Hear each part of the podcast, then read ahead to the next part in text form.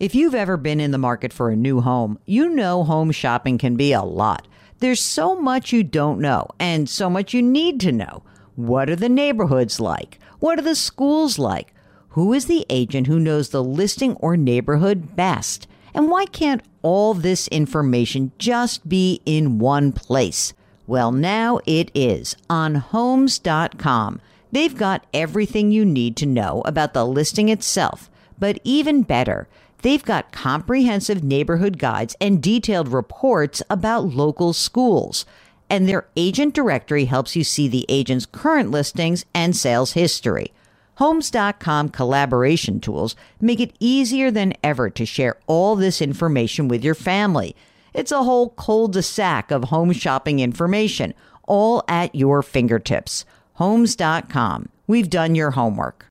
Do you know a high schooler who is a natural leader and loves to give back to their community? The Leukemia and Lymphoma Society's Student Visionaries of the Year program might be the perfect opportunity. Forming strong teams to support them, Student Visionaries of the Year candidates fundraise for the Leukemia and Lymphoma Society in honor of a pediatric blood cancer survivor in their local community. This seven week philanthropic leadership development program helps students gain valuable life skills like project management, communication, financial literacy, and entrepreneurship.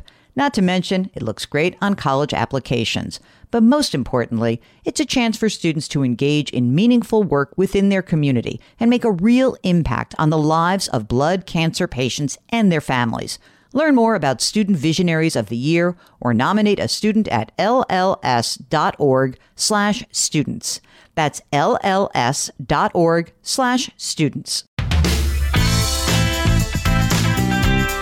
Welcome to the Jill on Money Show. It's Tuesday, December 14th. It's my aunt's birthday. Happy birthday, Aunt Sue. Very happy, happy. I got a lot of Sagittarians in my life, you know? I got a lot going on. Babs, I'll tell you a great story about Babs and, and, when we're off the air, but I do, I love her to death. And uh, she needs a lot of hugs these days. So we're going to send out lots of virtual hugs for her. This is the program that hugs you virtually and also puts our arms around your money. See how I made that transition, Mark? See how I did that very seamlessly, right? Just sort of, oh, using that metaphor, the hug. We're giving you financial hugs. We want to help you make the next best decision for your finances. That's what we do here. And the way we do that is we encourage you to ask us your questions. You go to our website, jillonmoney.com, and you click on the contact button. And uh, as I speak to you right now, I have not yet seen the brandy new design for the uh, website. Mark, presuming I like the design, when do we go live with the new stuff? I'm thinking I'm thinking Jan 3, like the Monday. If that's what I'm, I think that that's sort of everybody's like, you know, the year's basically over now, you know? So I'm thinking maybe, yeah. Today we are talking to Kristen from Pittsburgh. Kristen, what brings you to us today? Well, I was um, doing some planning for the new year. And even though I have 403Bs, my husband and I both have 403Bs, we have the option to maybe move into a Roth 403b for the last about eight years of our career. We're both teachers. Mm. And I was telling this to my friend, and he said, Well, when you retire with these pensions, you'll have to pay X number of taxes and all that. And then you'll hmm. have these 403bs and all this other stuff. But it's what you don't know that will hurt you. And I just, just don't know what I don't know. So that's why I wrote into you just to kind of pick your brain about maybe whether I should switch over to a Roth 403b or should I continue going with the 403b I have now. So you and your husband are both teachers. How much do you guys earn together? Together we earn about 230. Okay, great. And you have kids? Yes. How old are they? 15 and 13. How old are you guys? Um, I'm 47. My husband's 50. And how much longer do you think you will, or you're shooting to work? We're pretty confident that we're going to work eight and a half more years. After my son graduates from college, that's when we'll retire. You'll be very young, no? Yes, um, but we get 60% of our health insurance until Medicare. What will the pensions look like? So let's let's look at eight and a half years from now. You make two thirty now. What will the pension be? Well, we have the option when we retire to either get an individual pension that will just pay us individually without spousal support. So Mhm. that would raise both of ours. So we were thinking about uh, retiring with without kind of putting the other name on the pension. So that would figure into about seventy five hundred for each of us when we retire. And Wow. if we go full retirement, that would shoot up to about nine thousand. But um, yeah, since we are retiring a bit sooner, um, that would be it. But I think that's that's pretty darn good. Yeah, that is. Have you guys used 403bs in the past? Do you have a lot of money in there already in a traditional 403b? Yes, we each have around three hundred thousand dollars. Wow, that's great. yeah. And any other assets that are saving up that you're saving up, like uh, maybe for college, uh, whether it's just a plain old brokerage account or a 529 plan? We have college accounts for our kids totaling about 160,000. We have a very small traditional IRA of about 1,000 each and then Roth IRAs about 13,000 each. And then my husband has a fund where he invests in stocks about 40,000 for brokerage. 40K fun money. Fun money. It is his fun stock account where if we need to go on vacation, um, he just sells a stock and then we have a little bit of extra money. Okay. Do you own a home? Yes. How much is it worth? Um, it's worth about 450,000. And is there a mortgage outstanding? Yes, we have 280,000 left to pay. What's the rate? Do you know? Uh, 3.75. Of course, you know this woman. I- Are you a math teacher? No, English. what are you teaching right now? well, right now I am uh, kind of between books, but Mhm. a lot of writing right now, actually. Really? Yes. Please teach these children how to write Well, because I'm going to tell you my biggest complaint going into the workforce is how few people know how to construct a sentence. mhm, that's how I usually get them because they have to write in every profession. And then some kids say, Well, I'm going into engineering. And I say, Well, you still have to communicate. So it's a hard sell sometimes. What grades do you teach usually? 12th? My very best friend is my former was my high school English teacher. She was like the cool Aw. young teacher. Mm-hmm. And uh, you know what? I have a, a warm spot in my heart for English teachers. So thank you for what you do. But you probably teach a lot more like sort of hip, cool stuff than we. I mean, we did a lot of Shakespeare. We did a lot of classics. It's a li- it's a nice mix, and because you do so much writing, you can bring in a lot of texts that are a little bit shorter, a little bit more modern. Mm. Uh, bring in videos. Obviously, on the internet, there are a bunch of TED talks and just a lot of cool stuff for education. So that's a good thing. What's next up? What do I have to read next for your class? Um, how about Animal Farm? Oh, you know, all pigs are created equal or something. there you Some go. pigs are more equal than others, Mr. Orwell. Uh, all right. Mark, do you think that Kristen and her husband should be using Roth 403Bs? Yeah. So Mark and I agree that, I mean, you already have 600 grand in pre tax money.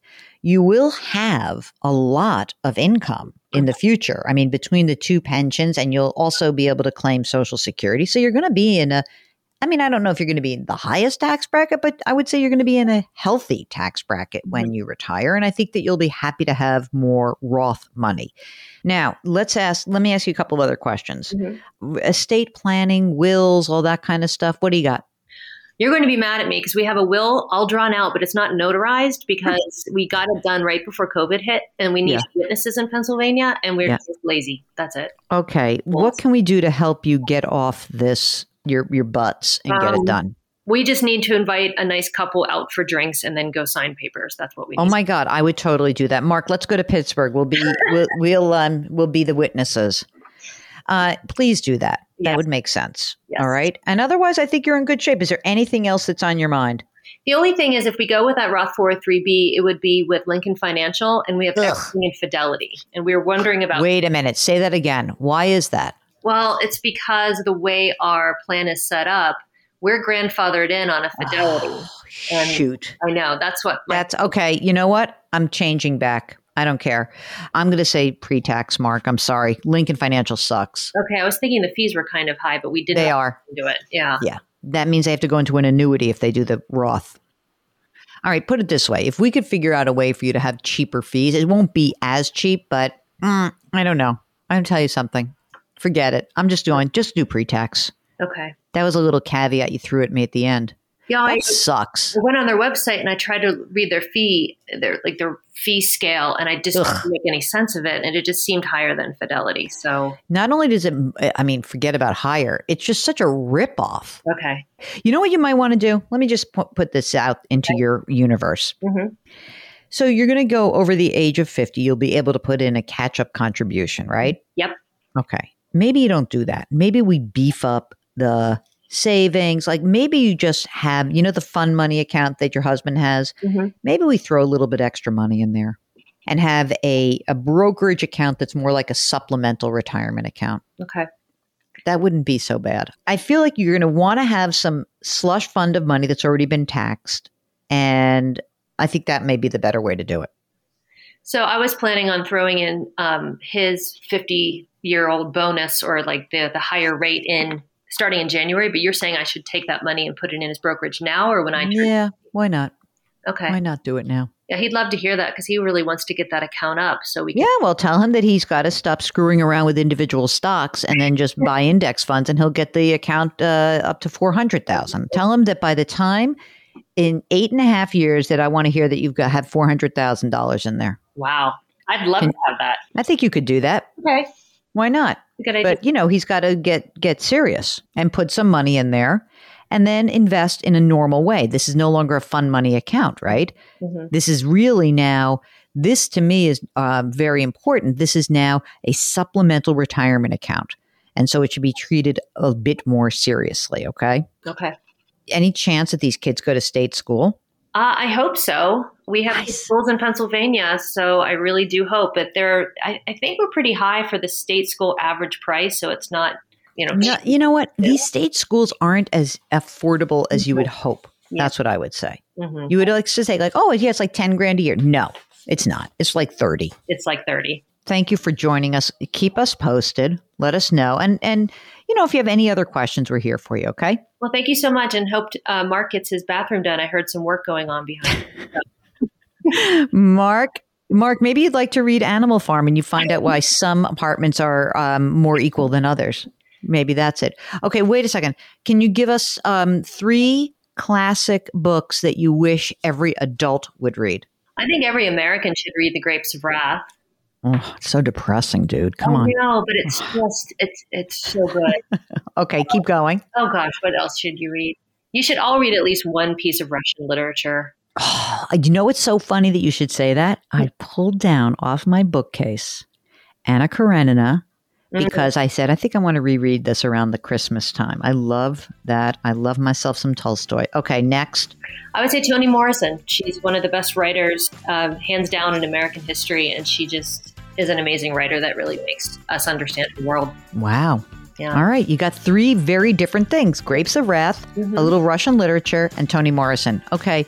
That is your assignment, ladies and gentlemen. That is from our caller, Kristen. Thank you so much for joining us. Thank you so much for having me. And if you have other books to suggest, let us know what you think. Go to jillonmoney.com. Click the contact button. Give us your uh, your top three. Give us your top three reads right now. While you're there, sign up for the free weekly newsletter. Do something nice for someone else today. Grit, growth, grace. Thank you for listening, and we'll talk to you tomorrow.